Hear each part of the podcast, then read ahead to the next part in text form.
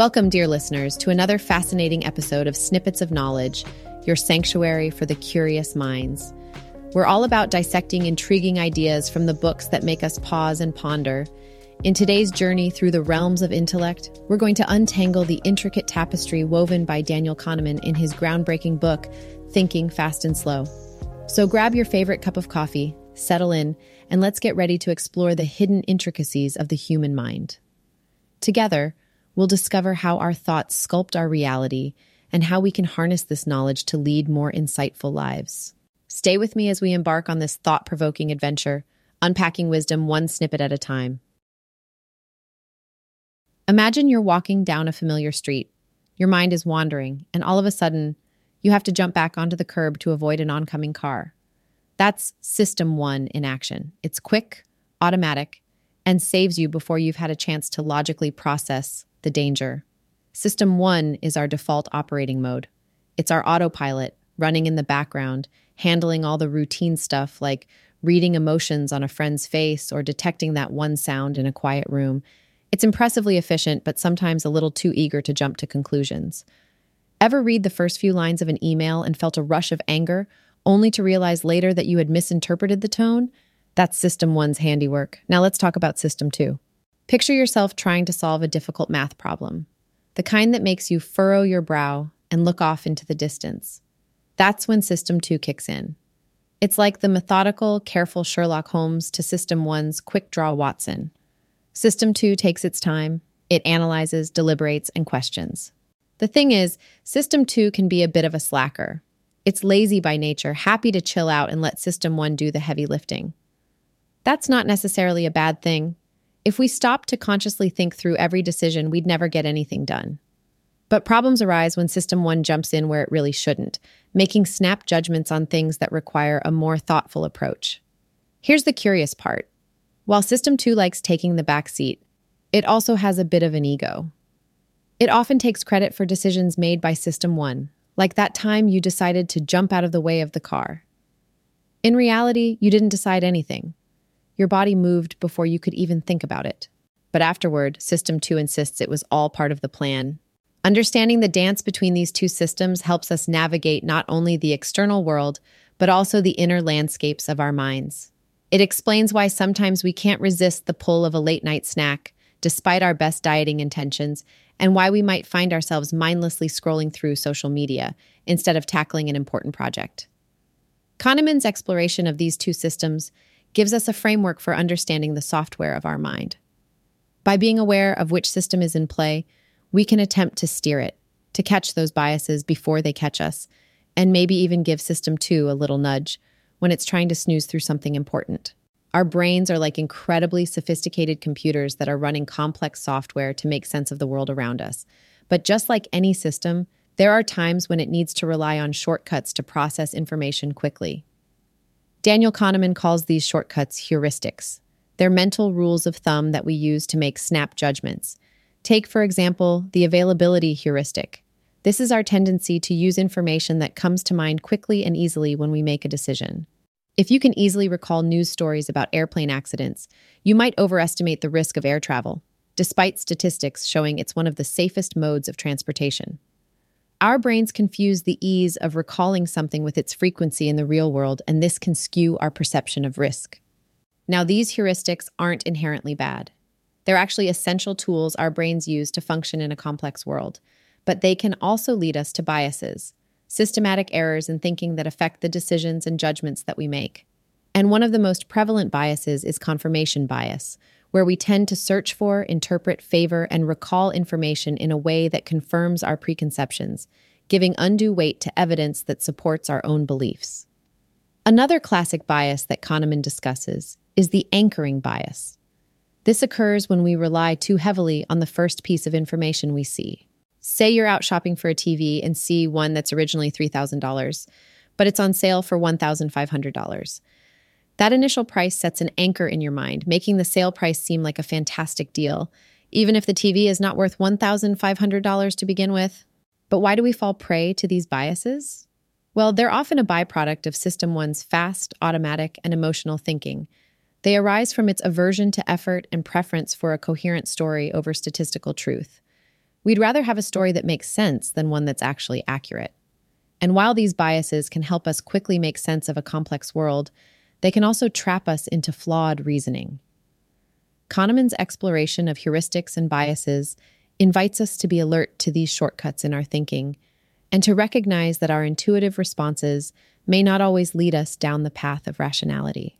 By understanding these mental patterns, we can develop strategies to counteract them and move towards more sound, deliberate decisions with our slower, more logical system two at the helm. Now, wouldn't that make for a mind well equipped to navigate the tricky waters of decision making? All right, let's talk about a common quirk of the human mind overconfidence. You know, that certainty we often feel about what we know, even when, let's admit it, we might not have all the facts. Daniel Kahneman pokes at this in Thinking Fast and Slow, shedding light on how our overconfidence can tint our judgment, leading us down some pretty foggy paths. Now, here's a classic example. Imagine you're at a trivia night and a question pops up asking about the length of the Amazon River. You're sure it's around 5,000 miles, so sure that you're ready to bet a round of drinks on it. Lo and behold, it turns out the Amazon is actually closer to 4,345 miles long. Oops, that's a round on you. This, my friends, is a textbook case of overconfidence in action. But overconfidence isn't just about being wrong on trivia night. It extends to high stakes decisions in business, personal life, and, well, pretty much everything.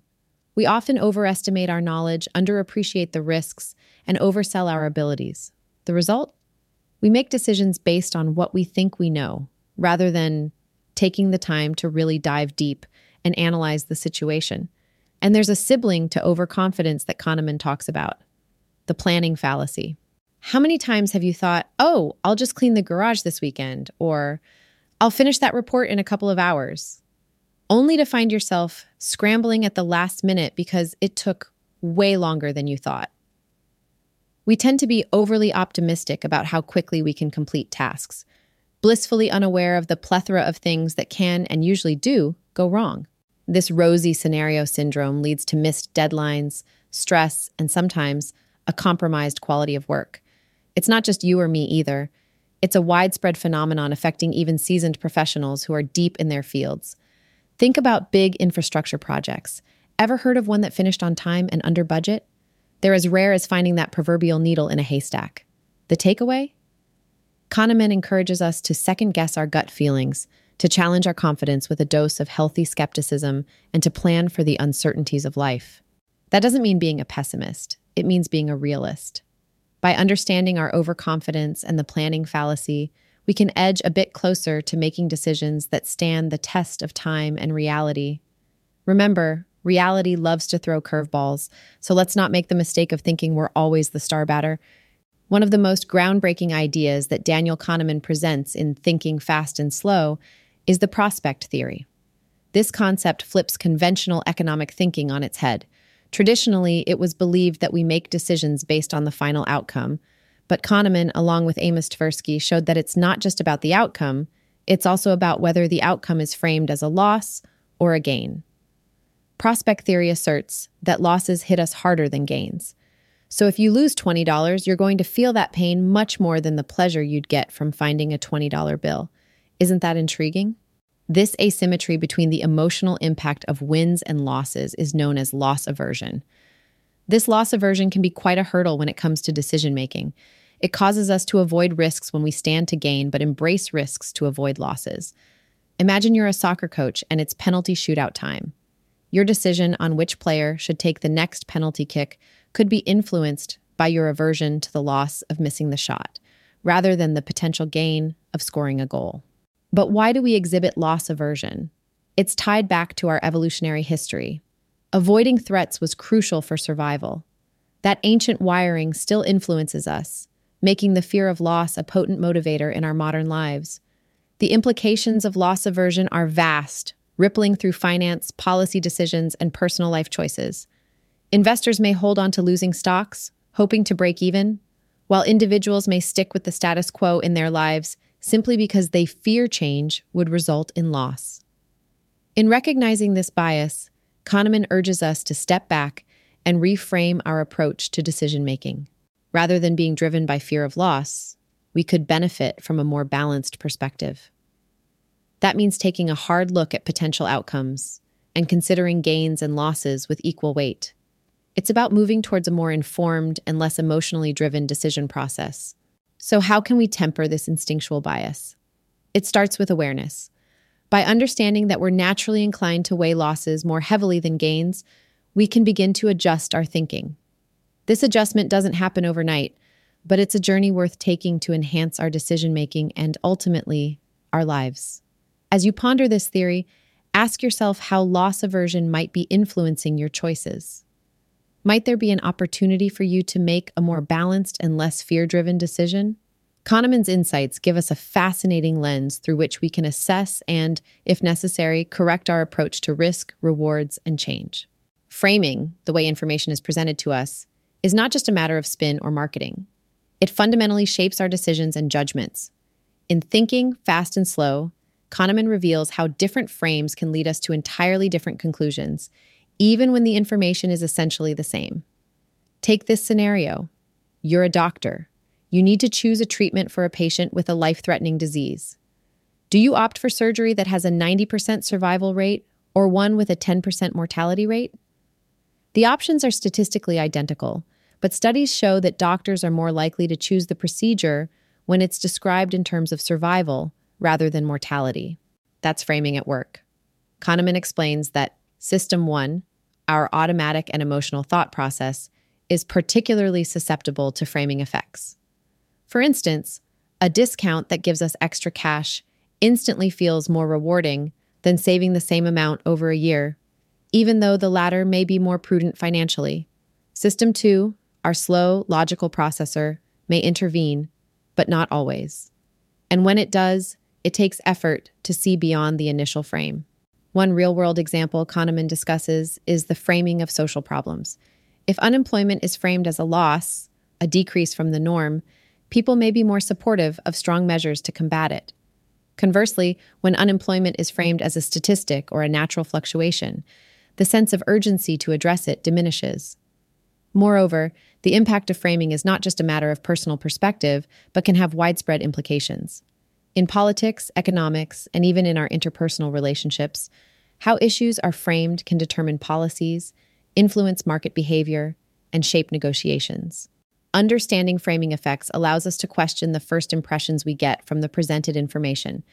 It prompts us to consider alternative presentations before making decisions. And that's crucial because just as Kahneman's work has shown, what you see is not just what is there, it's also how it's presented to you. By acknowledging how frames touch every decision, we begin to see the power of framing and the importance of looking beyond the surface to make sound judgments. Kahneman's insights into framing compel us to ask ourselves is the choice I'm making influenced by the frame? And that's a powerful step towards better decision making. As we wrap up our journey through Daniel Kahneman's enlightening observations in Thinking Fast and Slow, let's take a moment to reflect on the profound insights we've uncovered. Recognizing the existence of our two thought systems, System 1 and System 2, has been a revelation. System 1, so quick and automatic, and System 2, methodical and calculated, are the silent puppeteers of our minds. However, it's the awareness of our susceptibility to heuristics and biases, the shortcuts our brains love to take, that can be transformative. By understanding how these mental side streets sometimes lead us astray, we empower ourselves to steer back onto the path of clear thought. For me, one of the greatest takeaways has been understanding the traps of overconfidence and the planning fallacy. It's all too human to have too much trust in our knowledge and predictions. Recognizing this can save us time, energy, and plenty of headaches.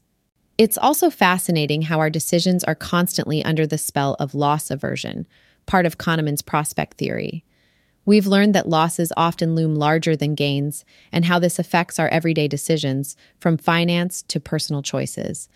And let's not forget the impact of framing on our decision making processes, how a problem is presented, or how we choose to see it can radically sway our judgments. Recognizing our cognitive biases doesn't just enrich our understanding of human nature, it also sharpens our critical thinking and decision making skills. By embracing the insights from thinking fast and slow, we can strive to outsmart our own brains and make wiser, more reflective choices. Thank you for joining me on this intellectual expedition. Until next time, remember a little knowledge can go a long way. Thank you for tuning into Snippets of Knowledge. I hope today's journey through the fascinating ideas from Thinking Fast and Slow by Daniel Kahneman has offered you some incredible insights and perhaps even challenge the way you understand your own thought processes. If you've enjoyed today's episode and you're hungry for more knowledge, please consider subscribing. By doing so, you won't miss out on any of our future explorations into the numerous ideas, concepts, and theories that shape our world. Until next time, keep learning, stay curious, and we'll have plenty more snippets of knowledge to share. Take care, and may your thoughts be ever insightful.